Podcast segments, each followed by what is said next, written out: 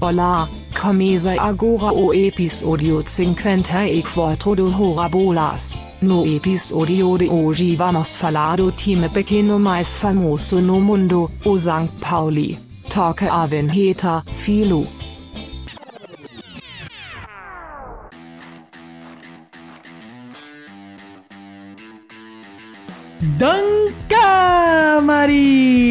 Começa agora o episódio 54 do Hora Bolas, a história do mundo levada na esportiva. Eu sou o Fernando Tancredo Tanque. Ich bin Philipp Lopes, das Filó. E eu sou Heinrich Gonçalves, porque não deu pra traduzir o Gonçalves pro alemão.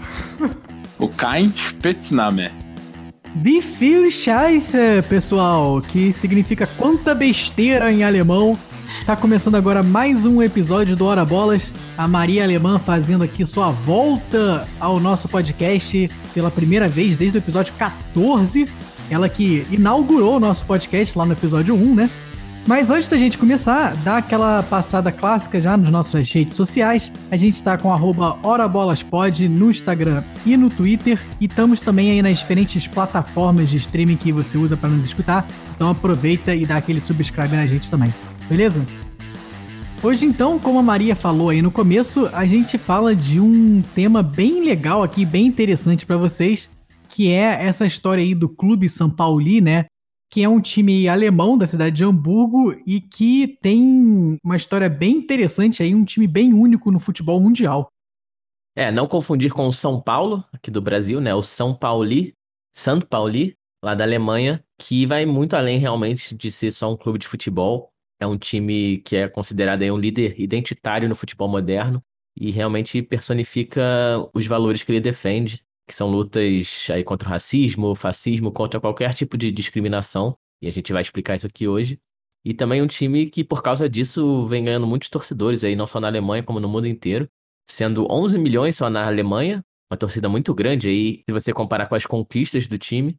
E são 27 mil sócios atualmente, e também um time que tem uma das melhores lotações de estádio do país, sempre estádio lotado lá para o São Paulo em Hamburgo o São Paulo que talvez seja aí o time pequeno mais famoso do mundo.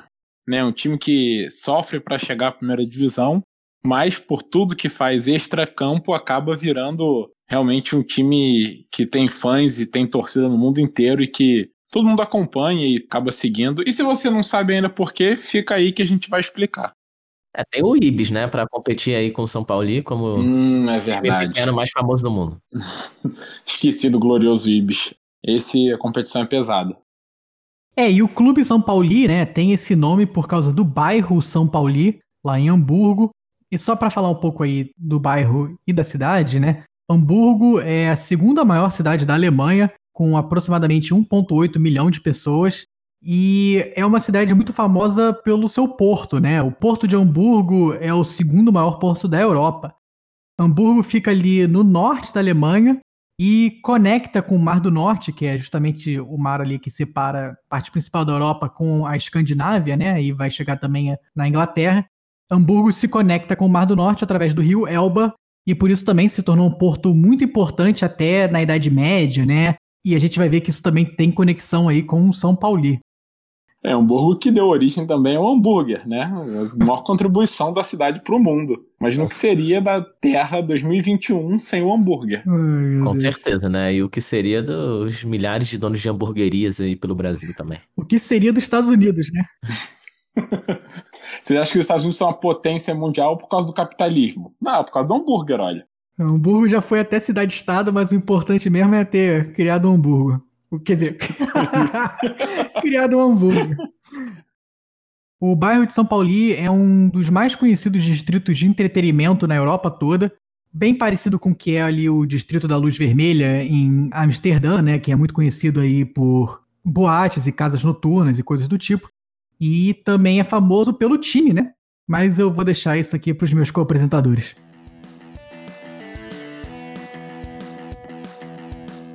Para explicar o porquê dessa fama mundial do São Paulo, o clube ele não fica só no futebol, né? Ele tem diversas outras modalidades, como rugby, beisebol, até boliche, boxe, xadrez, ciclismo, handball, softball, tênis de mesa, maratona. Tem também aquela patinação, né, com aqueles patins de rodinha. E já teve até futebol americano, mas é, o futebol americano acabou saindo aí como uma modalidade do São Paulo em 2013. É porque eles não se entenderam muito bem com a questão do hambúrguer. Aí os americanos tiraram o time de lá. E justamente por ficar na cidade de Hamburgo, né, o principal rival do São Paulo é o Hamburgo, time de futebol, Hamburger SV. E o jogo entre os dois é o grande clássico da cidade, conhecido como Hamburger Stadtderby, ou simplesmente o derby local. E mais recentemente, o time também adquiriu uma rivalidade com o Hansa Rostock, que é outro time ali do norte da Alemanha. Se você achava que a maior rivalidade do hambúrguer era com cachorro quente, na verdade, não, é com São Paulo. Tá aí um bom nome, né, pra, pra cachorro-quente, o São Paulo.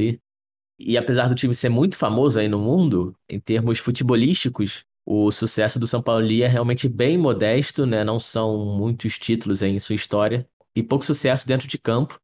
Nessa última temporada, o time terminou na décima posição na segunda divisão da Alemanha e praticamente a maioria de toda a sua história ele ficou na segunda divisão do país. Nos últimos anos foram 28 temporadas na segunda divisão e apenas oito na Bundesliga, né, a primeira divisão. E a última vez que o São Paulo frequentou a Bundesliga foi em 2011, né, então já são 10 anos aí só na segunda divisão. Mas como eu disse, apesar disso, o time é realmente conhecido mundialmente por causa da sua cultura social muito distinta do que a gente vê em sua maioria no futebol de maneira geral. O time virou realmente um fenômeno popular e um dos principais fenômenos cult tanto da Alemanha quanto do mundo. E isso também contrasta um pouco com o fato do time ainda ser um clube de bairro, né? Um clube justamente desse bairro que o Tanque explicou aí no início, que é o bairro de São Paulo, onde a maioria dos torcedores que enchem o estádio são os trabalhadores locais e os apaixonados pelo clube ali desse distrito. E em uma declaração recente, um dos diretores do clube, chamado Bernd von Gelder, ele disse com essas palavras: o nosso clube se caracteriza por defender valores humanistas. Lutamos contra racismo, fascismo e qualquer tipo de discriminação. Também somos contra a homofobia, o neonazismo, o sexismo, e esse é o núcleo da nossa postura. E essas palavras que explicam muito bem esse fenômeno do São Paulo não são apenas uma postura da diretoria, mas é um conceito compartilhado por toda a comunidade de torcedores que participam ativamente das ações sociais do clube, que impulsionam as campanhas que o clube lança e que realmente são a favor desses valores que o time defende.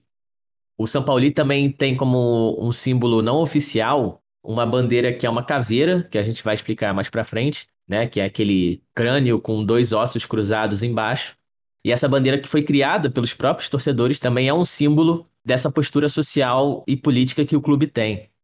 A própria diretoria já baixou diretrizes onde ela diz que não é permitido qualquer tipo de manifestação discriminatória contra quem quer que seja, tanto nas dependências do clube, quanto do estádio, quanto nos arredores, é, ali no bairro de São Paulo. Isso virou até uma posição na própria constituição do time, que defende o que eles chamam de princípios fundamentais da igualdade. Né? Foi o primeiro time na Alemanha a fazer isso no ano de 2009. E falando em luta contra a homofobia, é, o arco-íris que é o símbolo do movimento LGBTQIA+, foi integrado aos uniformes dos jogadores e também a braçadeira de capitão do time. No portão principal do estádio também é possível ver três bandeiras, onde uma leva o escudo do time, a outra leva essa caveira com os ossos, e a terceira bandeira leva as cores do arco-íris e do movimento. Então você vê que essa representatividade é levada ali no dia a dia do clube, né? Não é só um princípio. Inclusive, um dos últimos presidentes do São Paulo, que é o Corne Littmann, é um homem assumidamente gay e ele foi presidente de 2002 a 2010 e foi um dos mais vitoriosos da história do time e foi inclusive ele que levou o São Paulo da terceira divisão até a primeira divisão na Alemanha. É, esse negócio da abraçadeira com a bandeira do movimento LGBT é bem legal porque muitos times usam a abraçadeira ou alguma coisa aí relacionada à bandeira do movimento durante o mês do orgulho gay, por exemplo, mas o São Paulo usa durante o ano todo, né? O que é uma coisa bem interessante é, e mostra bem isso que o Filó tá falando, que é mais do que realmente ali uma coisa momentânea, né? De alguma coisa internacional que tá acontecendo, é realmente um princípio pelo qual o time se baseia, né? É, exatamente. Todos esses princípios que eu tô falando aqui, eles levam na prática, né? Não é só uma questão de ideal, assim, que a gente vê em outros times também.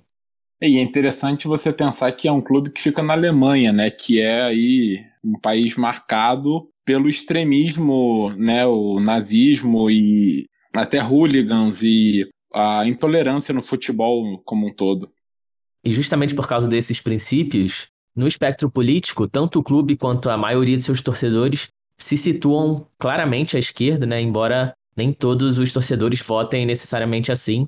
E a própria massa torcedora também se declara anti-neonazista, né? Como o Henrique disse, é uma questão ainda que existe bastante na Alemanha. E não é raro ocorrerem conflitos entre os torcedores do São Paulo e os hooligans neonazistas que tem lá no país também. O clube também se orgulha de contar com a maior torcida feminina da Alemanha. Isso eles dizem em função de uma pesquisa que teve lá na última década. Inclusive, tem vários movimentos de mulheres do São Paulo e várias histórias interessantes que surgiram por causa disso. E um exemplo disso é que em 2002, uma iniciativa da torcida organizada forçou a diretoria do clube a retirar do estádio uma propaganda de uma revista masculina que tinha um tom sexista em relação às mulheres, né, que apareciam naquela propaganda. Outro local que o time também se impõe é na luta dos deficientes, porque o São Paulo é um dos poucos times da Alemanha que ainda mantém um time de futebol para deficientes visuais e que disputa o campeonato nacional. E além disso, o clube também apoia a causa dos refugiados. E se você for lá no estádio, né, você vai conseguir achar o clube vendendo tanto copos de cerveja quanto camisas, onde estão escritos Bem-vindos refugiados, que também é uma questão bem polêmica, principalmente ali na Europa, na Alemanha também, né? Que recebe refugiados e imigrantes de vários outros países mais pobres, e o São Paulo também se posiciona em relação a isso. E por causa disso tudo que eu estou citando aqui, né, essa fama do São Paulo realmente cresceu bastante na Alemanha e nos últimos anos extrapolou as fronteiras do país e com o tempo foi se tornando realmente um fenômeno no mundo todo e festejado também por muitos grupos da cultura pop, né? Se você for ver, a cultura punk também se assemelha bastante com esses princípios. Então, uma relação muito forte entre o São Paulo e as pessoas que se denominam punks. A própria bandeira da caveira e o uniforme do time, né? Que inclusive o São Paulo tem um uniforme bem diferente, que é a cor é marrom e branco. É um uniforme bem bonito até. Então, tanto essa bandeira quanto as camisas do time são usadas por diversos artistas internacionais aí em shows de rock, principalmente, né, que tem essa ligação. E, inclusive, o São Paulo se apega bastante a, a esse gênero da música, porque se você for lá no estádio, você vai ver que todo jogo abre com a música Hells Bells, do ACDC, e também sempre que o São Paulo marca um gol, toca a música Song 2, do Blur, né, que também é muito boa. Uhul!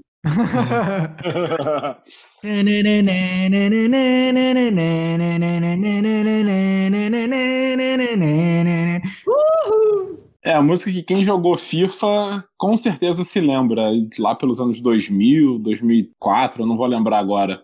É um clássico aí da virada do milênio, do Blur, e realmente tem essa conexão muito forte. É, e essa conexão também com a música e com o rock é, vem muito também do próprio bairro, né? O bairro de São Paulo é um bairro também muito conhecido pelas diferentes casas de show e muito famoso também pelo rock, pelo punk, né? E até, curiosamente, os próprios Beatles, quando estavam começando na sua carreira aí, tocaram lá em diferentes casas de show de São Paulo. Então o bairro também tem essa conexão muito forte com o rock. É, e pedir desculpa aqui aos Zenials que escutam o nosso podcast, né? Porque a gente sabe que rock é cringe agora, mas né, é importante citar aqui. E outra coisa interessante é que, mesmo com todo esse envolvimento social né, do clube, eles também não deixam de investir no departamento de futebol, que acaba não ficando em um plano secundário, apesar do time ainda estar na segunda divisão. Quem torce pelo São Paulo, em geral, dá muita importância a essa questão social, mas também torce, claro, pelo futebol, né? E por ser fã do clube, até porque, principalmente dentro do futebol e do departamento dessa modalidade, ainda existe bastante essa ideia de inclusão, de integração do esporte e da comunidade local ali. Inclusive, existe uma associação chamada Fanleden, que é uma associação que serve a torcida do time e ela é independente do clube. Então, tudo que envolve a torcida acaba passando por lá, tem votações e também é uma maneira democrática e aceita pelo próprio clube para que a arquibancada tenha suas vozes ouvidas através de seus representantes e tenha um diálogo com o clube e possa até fazer uma eventual fiscalização ou cobrar alguma coisa da diretoria. É, inclusive o próprio site da Bundesliga, num artigo sobre o São Paulo, define ele como um clube que é a casa daqueles que não tinham casa no futebol. Que mostra aí a inclusão e todos que não se identificavam, talvez, com a cultura tradicional do futebol, e aí encontram no São Paulo um clube onde todo mundo é bem-vindo, né? Como a gente já falou aí. É exatamente isso que eu falei lá no início do episódio, né? Quando eu falei que o São Paulo era um líder identitário do futebol moderno. Futebol moderno nesse sentido não é, né, a tática ali do 4-2-3-1, esses esquemas que estão muito na moda hoje em dia. Futebol moderno que eu digo é justamente em relação a isso que o Henrique citou, né, que tradicionalmente o futebol sempre foi um ambiente muito machista e um pouco homofóbico, até nos cantos da torcida. E o São Paulo está aí lutando contra isso já há muitos anos, por isso que é muito legal também essa história. É, justamente, né? E lutando aí por quase que todas as minorias, né? O que é muito legal. Essa história do São Paulo, como um todo, né? Eu acho que é muito interessante, muito legal a gente trazer, porque a gente está sempre reclamando ou pedindo que os times de futebol, os grandes times, tenham um posicionamento mais ativo nessas causas, né? Em geral, aí as grandes confederações do esporte mundial, grandes times de futebol não tomam nenhum posicionamento em relação a essas causas sociais que são muito presentes na nossa sociedade hoje em dia. É, o São Paulo vai aí né, de encontro a tudo isso. É um time que se baseia nesses princípios de luta contra a discriminação, de luta pelos direitos iguais. Num contexto aí em que os times não se posicionam, a gente tem esse time que é baseado em ter um posicionamento ativo sobre todas essas causas, né? Então, até por isso que a gente quis trazer aqui essa história do São Paulo. Até se você está escutando aqui o podcast e você não conhece o São Paulo, né? Não tinha ouvido falar desse time é, em termos de glória, de títulos, é um time pequeno na Alemanha, mas a gente recomenda muito que você dê uma olhada e que você tente aí procurar um pouco mais sobre o São Paulo, que realmente é uma história bem interessante, é um time que tem um posicionamento bem legal. E tudo isso que o Tank falou só mostra que não tem também aquela historinha de que se o clube se posicionar ele vai perder fãs, vai alienar uma parte dos torcedores. Né? O São Paulo é mostra que você pode se posicionar assim, assumir sua identidade e crescer a sua base de fãs até muito além do que cresceria não fosse né, o posicionamento e toda a atitude do, do clube. Exatamente, estamos aqui para aumentar a torcida do São Paulo ao redor do mundo. É, a torcida São Paulina, mas que não é o São Paulino que você está pensando. É, isso aí. E então vamos contar um pouco da história de São Paulo, né? Como que o time chegou a esse ponto aí de onde está hoje em dia, né? Que é esse fenômeno do futebol mundial.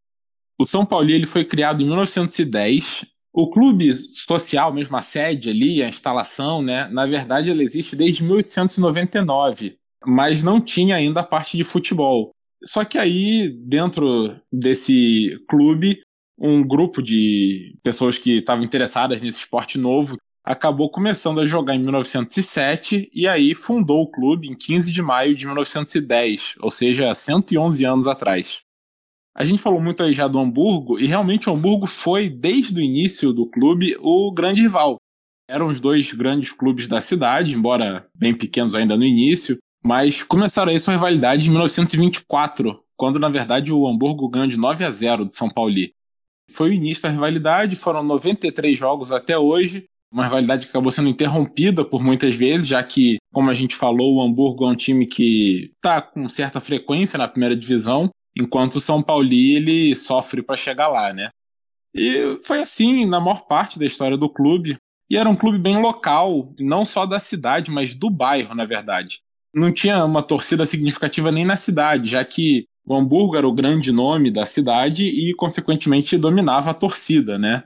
Em 34 foi a primeira vez que o São Paulo chegou à primeira divisão. Inclusive, a gente comentou muito aí no episódio 1, para quem nos acompanha desde o início, sobre o sistema da Alemanha Oriental pós Segunda Guerra Mundial.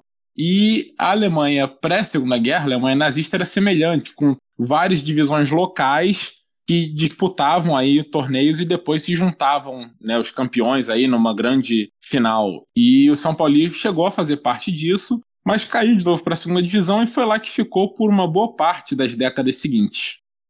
Em 1963, enquanto o clube ainda estava na segunda divisão e era um clube relativamente irrelevante, eles fizeram história pela primeira vez na Alemanha e quase que como um prenúncio da inclusão que viria a marcar o clube né, nas décadas seguintes. É, em 63 eles contrataram o Gui Akolazzi, que era um jogador de Togo, atacante da seleção de Togo, inclusive, e que se tornou o primeiro jogador negro na história a jogar futebol profissional na Alemanha. Antes disso, nenhum jogador negro tinha se profissionalizado na Alemanha. A história do Guia Colatzi, ele inclusive teve bastante receio, né, de ir para a Europa. Ele jogava num dos dois grandes clubes de Togo. Anos 60, quando o racismo ainda era algo muito mais forte do que hoje em dia, dá para entender, né, esse medo. Mas foi graças ao técnico do São Paulo na época, o Otto Westphal, que era um técnico alemão que tinha treinado a seleção de Togo antes, que o Guia Colatzi decidiu ir. E aí se sentiu confiante, né? E acabou indo e jogou por três anos no São Paulo. Depois jogou mais três anos em outro clube de Hamburgo. E aí voltou ainda para o São Paulo para jogar pelo time reserva de São Paulo, como se fosse aí um time B. Mas, enfim, marcou a história como o primeiro jogador negro a ser profissional na Alemanha. As décadas seguintes, até os anos 80, continuaram nesse sobe e desce, de vez em quando tentando subir para a primeira divisão, chegando até uns playoffs que existiam na época que se você vencesse esse playoff você subiria. Chegaram a correr risco de falência em 79, mas conseguiram novamente sobreviver. E aí, no meio dos anos 80, começou essa mudança, né, essa transformação no perfil do clube. Como o Tante já falou, o clube fica no distrito que é o equivalente ao distrito da Luz Vermelha de Amsterdã, um distrito, por isso, bem alternativo. E aí, no meio dos anos 80, o clube começou a atrair para si esses torcedores que não se encontravam no perfil tradicional do futebol. E foi aí que começou esse fenômeno cult que foi crescendo cada vez mais ao redor da Ripperbank, que é o distrito lá, né? E do lado do São Paulo, ficam as boates e clubes noturnos e etc. E foi desde daí, então, que o clube começou a demonstrar as tendências, como o Filó falou, para a esquerda política, para o ativismo social, a inclusão e principalmente se focar como um clube alternativo, né? Esse fenômeno tomou força quando um grupo chamado de Black Blocs, que não são os Black Blocs que a gente conhece hoje em dia, né? Começaram a se juntar aí em volta do estádio do São Paulo antes da partida e fazer um misto de festa, bagunça, bebedeira e depois ir para o estádio. E isso começou a atrair essas subculturas, esses grupos que se sentiam marginalizados, né, excluídos do futebol, e assim se juntar cada vez mais em torno do São Paulo e adotar o time e o time adotar os torcedores e essa inclusão que ele representa até hoje. Um outro grupo que foi adotado aí pelo São Paulo é uma comunidade chamada de Hafenstrasse, que é uma comunidade que é uma ocupação ali perto também do bairro de São Paulo.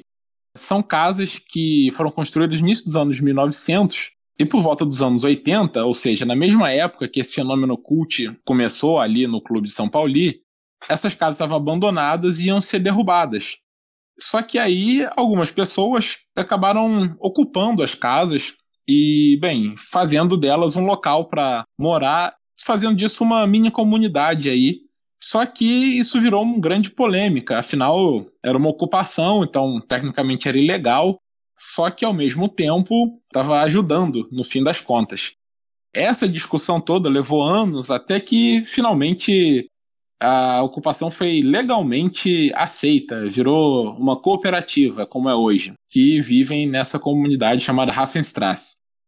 E eu conto isso porque um desses moradores, conhecido como Doc Mabuse, que era também um cantor de uma banda punk, segundo outras lendas, e segundo mais algumas lendas, foi o cara que um dia, indo para um jogo do São Paulo, já bêbado, comprou uma bandeira do pirata com a caveira, né? e foi para o estádio com aquela bandeira. Essa bandeira ele passou a levar a todos os jogos. A torcida que já era alternativa gostou da ideia e adotou aí como um símbolo não oficial né, do São Paulo. Foram só muitos anos depois que o clube percebeu até a oportunidade de marketing da bandeira, além de, obviamente, toda a torcida já ter adotado, e decidiu então, de fato, assumir esse perfil, esse caráter alternativo, inclusive no seu símbolo, né, na sua bandeira. Agora fica a questão, né? Por que tinha uma bandeira pirata lá em São Paulo? Que deixa.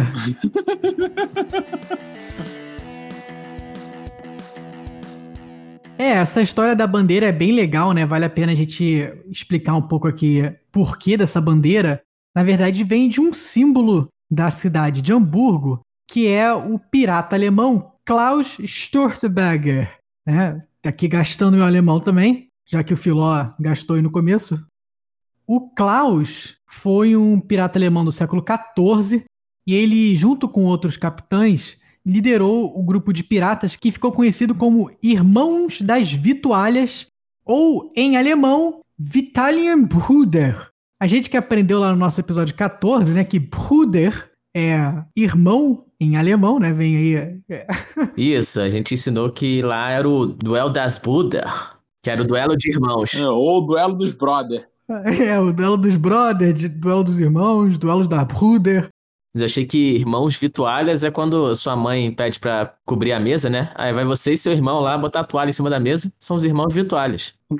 Você, você pensou uma coisa mais normal, né? Eu já tava imaginando um pirata lá só com uma toalhinha em volta da cintura aí. Ai, meu Deus. Mas os irmãos das Vitualhas, é, eles na verdade foram uma fraternidade de piratas que atuou nos mares do Norte e Báltico durante as últimas décadas do século XIV.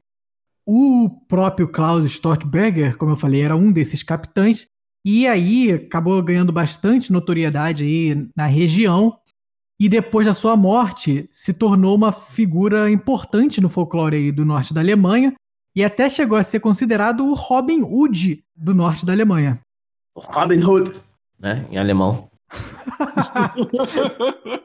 e como é que é o irmão do Robin Hood? Robin Hood Bruder. Ai, ai. Contando aqui um pouco da história do Stortberger, ele na verdade começou como um corsário é, da Suécia, corsário que eram aqueles piratas que na verdade eram contratados por diferentes monarquias, né, para roubar de outros países e trazer para o próprio país. O Stortberger então se uniu aí aos irmãos das Vitualhas através do reino da Suécia e eles estavam roubando alimentos basicamente da Dinamarca, que tinha um cerco aí em Estocolmo na época, e estavam tentando ajudar a Suécia a lutar contra a Dinamarca.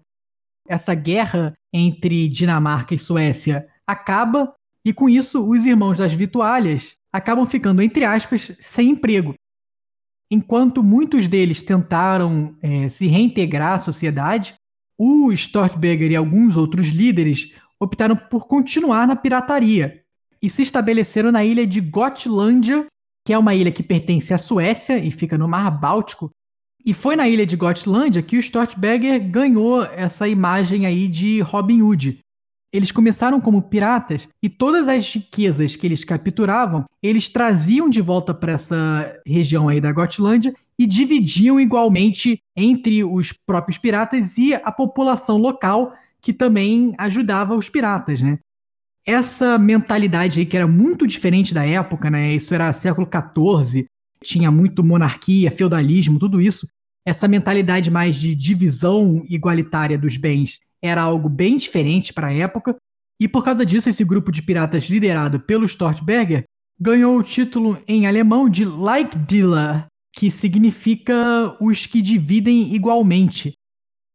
E aí a história do Stortberger se cruza com a história de Hamburgo, quando em 1398 o Stortberger acaba sendo expulso dessa ilha de Gotlândia e muda a sua base para o norte da Alemanha, ficando bem próximo de Hamburgo. Hamburgo, que na época aí era uma cidade-estado, na verdade era capital de uma área bem grande ali no norte da Alemanha, que se expandia até por áreas maiores do que é a Alemanha hoje. É, e foi nessa época também que ele mudou o nome para Stortburger, né? Já fazendo menção aí à cidade. Fica aí mais o um nome de hamburgueria para quem quiser abrir, né? e aí, nessa região que na época era chamada de Frise Oriental, o Stortbecker continua com essa mentalidade aí de divisão igualitária das riquezas e continua ganhando aí bastante fama por causa disso, né? Mas continua também com as suas atividades de pirataria. Com isso, as autoridades da cidade de Hamburgo começaram a contratar vários capitães para capturar o Stortberger, até que no dia 22 de abril de 1401, ele é finalmente capturado depois de uma batalha naval e no dia 20 de outubro do mesmo ano, ele e mais 72 piratas que faziam parte aí dos Irmãos das Vitualhas são decapitados em Hamburgo. Triste fim, hein? É, e o interessante dessa história do Stortbecker é que hoje ele é um símbolo, né, para a torcida do São Paulo, mas na época ele não tinha essa mesma imagem, né? Apesar disso que eu tô falando aqui dessa ideia de repartição igualitária, né, das riquezas, ele ainda era na época visto como um pirata e um bárbaro e tudo isso. Isso só foi mudar já no século XIX com o começo do romantismo, né? E o romantismo olhou para trás para esses personagens e deu aquela romantizada, né, no Stortberger. E aí foi que ele virou esse personagem aí mais palatável, mais Robin Hoodiano, né? Que aí sim caiu mais no gosto popular e se tornou essa imagem aí de alguém que luta por causas igualitárias. É, os roubos e assassinatos a gente esquece, né? é, e aí aproveitaram e romantizaram a decapitação dele também, né? Fizeram uma bandeira ali com a cabecinha dele, bonitinha. É, a bandeira acho que supostamente era a bandeira que ele usava nos seus navios, né? Que é basicamente a bandeira padrão de qualquer pirata, né? Até dos piratas do Caribe. é, e até essa ideia da divisão igualitária de bens, né? É interessante que na época da República Democrática Alemã, que foi a, a Alemanha Oriental, né, que era comunista, o Stortberger foi celebrado como um herói e chegou até a receber um festival anual de teatro na ilha de Rügen, que é a maior ilha da Alemanha, e que até hoje tem um festival a cada verão que celebra justamente a história do Stortberger que eu acabei de contar. E aí, só para fechar aqui o episódio e fechar também essa história do Stortberger, eu vou contar algumas lendas que existiam aí sobre o pirata, porque pirata tem sempre aquelas lendas, né, incríveis.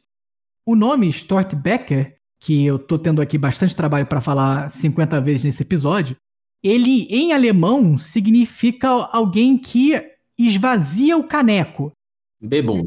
É, cara que vira aquele litrão de cerveja num gole só, né? O bom de copo. É, justamente. E esse apelido que depois virou nome aí do pirata se deu justamente porque existia essa lenda de que ele conseguia beber um caneco de 4 litros de cerveja em um gole só, e o que também aí ajudou na né, admiração do Storchbecker. Agora, que caneco é esse, né? Se lá na Oktoberfest, na Alemanha, o pessoal usa caneca de um litro e já é grande pra cacete, imagina de quatro litros. O cara segura com as duas mãos um barril e vira, né? Porque não tem outro jeito. Eu queria conhecer esse estômago que cabe 4 litros de líquido, tá ligado? Tô mais impressionado em caber os 4 litros do que virar de um gole só. é, tem que ser estudado aí pela biologia. Uma outra lenda interessantíssima aqui do Stortbecker é que na sua execução, o Stortbecker teria proposto aí um acordo às autoridades de Hamburgo que se ele, depois de ter sido decapitado sem cabeça, conseguisse andar pela fileira dos outros piratas, todos os piratas que ele ultrapassasse deveriam ser liberados instantaneamente. Obviamente, né, as autoridades de Hamburgo riram dessa situação, né, não tinha como o cara andar sem cabeça. Não se sabe, ah, calma lá. Mas, veja bem, reza a lenda que, mesmo depois de ser decapitado, o corpo do Stortberger conseguiu passar por 11 piratas e que eles deveriam ter sido né, libertados, mas as autoridades não cumpriram a promessa e executaram todo mundo de qualquer forma. Mas fica aí a lenda que o corpo do pirata Stortberger, sem cabeça, conseguiu passar por 11 pessoas. É, essas autoridades que ficarão amaldiçoadas pro resto da eternidade, né? Depois de não cumprir a promessa do, do grande pirata. é, justamente, é maldição de pirata não é coisa para se brincar, não. É. Se as autoridades fossem espertas, saberiam que existe a mula sem cabeça, podia existir o pirata sem cabeça também, né? E tem mais um último detalhe aqui dessa história, que uma outra parte aí da lenda é que o corpo do Stortberger só caiu porque tropeçaram ele. Alguém botou um pezinho lá na frente e ele caiu, senão ele ia continuar passando por todo mundo lá. Ele nem viu o pé também, né? Ai, meu Deus. Essa foi boa. De vez em quando o Henrique acerta uma, né? É o relógio parado, né? Que duas vezes ao dia acerta. e é uma última lenda aqui ainda sobre a execução do pirata Stortbecker. Ele era tão popular, né, e tão admirado que até o Carrasco que o executou o admirava. E aí, depois desse carrasco aí ter executado os 73 homens lá dos Irmãos das Vitualhas, é, as autoridades locais foram falar com ele e perguntaram, né, como é que ele estava se sentindo com essa situação toda. O Carrasco, ele já estava, né, pé da vida ali com as autoridades, e ele falou que ele estava cansado sim, mas ele ainda tinha forças para continuar executando todos os conselheiros da cidade. Por ter feito isso, ele acabou sendo executado também no mesmo dia. Não sei onde ele estava com a cabeça para fazer isso. E essa história tem ainda mais desdobramentos importantes né, até hoje. Vou trazer aqui a nossa tão querida dica de entretenimento, que existe um filme exatamente sobre esse episódio que se chama Doze Passos Sem Uma Cabeça, né? Acho que é autoexplicativo aí o nome do filme, que conta essa história aí do Stort Becker. O pior de tudo é que ainda deu spoiler do fim, né? e fica aí curiosidade que ele levou 12 passos para andar 11 piratas. Né? Então se faz a conta aí de quantos centímetros dá cada pirata ali ajoelhado. Acho que o primeiro passo foi ele, né? Ah, eu tava pensando aqui, na verdade ele deu 11 e quando tropeçou deu o décimo segundo, mas não aguentou e caiu. É, vou ter que assistir o filme aí para descobrir o que que se deu. É verdade. Ai, ai. E o Stortberg, como eu falei, já chegando aqui no século XIX e XX, né? Se tornou aí um símbolo de luta por igualdade. Até diferentes grupos aí, punk e anarquistas, começaram a usar a imagem do Stortberger. E uma última história interessante aqui é que em 1985 tinha uma estátua no bairro de São Paulo do Simon von Utrecht, que eu acabei não falando dele aqui, mas que foi o capitão que capturou o Stortperker lá no século XV. E aí, em 1985, um grupo de anarquistas decapitou a estátua do Simon von Utrecht e escreveram que nem todas as cabeças demoram 500 anos para rolar, né? Fazendo aí justiça ao nosso querido Stortberger 500 anos depois. É, resta saber se esse cara aí deu 12 passos ou não, né? Depois de cortar a cabeça. A estátua, né? Se a estátua der 12 passos aí. É mais impressionante que o pirata sem cabeça dá 12 passos. É, dizem que a estátua ficou paradona quando cortaram a cabeça. É. nem se abalou, nem se abalou. É, mas com isso então a gente aproveita para fechar aqui o nosso episódio 54. Espero que vocês tenham gostado aí, um episódio um pouco diferente, mas com uma história bem legal aqui sobre um clube bem interessante. E de novo, fazendo aqui é, a menção para vocês irem e procurarem um pouco mais sobre o São Paulo. É, e procura a camisa também, que é muito bonita. Eu mesmo tô vendo aqui de comprar uma. É, e já fazendo aqui um teaser pra semana, vai ter camisas do mundo sobre o São Paulo. Então sigam a gente lá nas redes sociais. Olha que deixa linda, hein? Não tinha nem planejado isso, mas caiu direitinho. Sigam a gente nas redes sociais, arroba HoraBolasPod, no Instagram e no Twitter. E também, por que não, sigam a gente aí nas plataformas de streaming, é, dá aquele subscribe na gente. Eu agradeço aqui aos irmãos das Vitualhas. É os Hora Brothers. os Hora Brothers, ao Filó e ao Henrique. Valeu todo mundo que escutou aí. E agora eu vou seguir os passos do meu ídolo, o pirata Stortbecker né? Vou dar 12 passos aqui, mas com a cabeça em direção à geladeira. Eu também quero ser um aprendiz de bom de copo, que nem ele, né? Um dia a gente chega aí nos 4 litros. E até semana que vem, Auf Wiedersehen. Em homenagem ao nosso brother pirata, como não teve animal hoje, eu vou é, virar aqui a cerveja de um gole só, né? E aí dar 12 passos enquanto eu me despeço. Se quiser cortar a cabeça para nunca mais imitar um animal, pode ser também. Essa aí eu vou deixar pro próximo episódio. Ó o teaser, ó o teaser, hein? Não perca o próximo episódio, pessoal. Grande momento aqui. Eu falaria para não perder o próximo do próximo, que o Henrique vai estar comentando sem cabeça. Obrigado de novo, galera. Agradecendo vocês por escutar esse episódio que foi de perder a cabeça. E até semana que vem.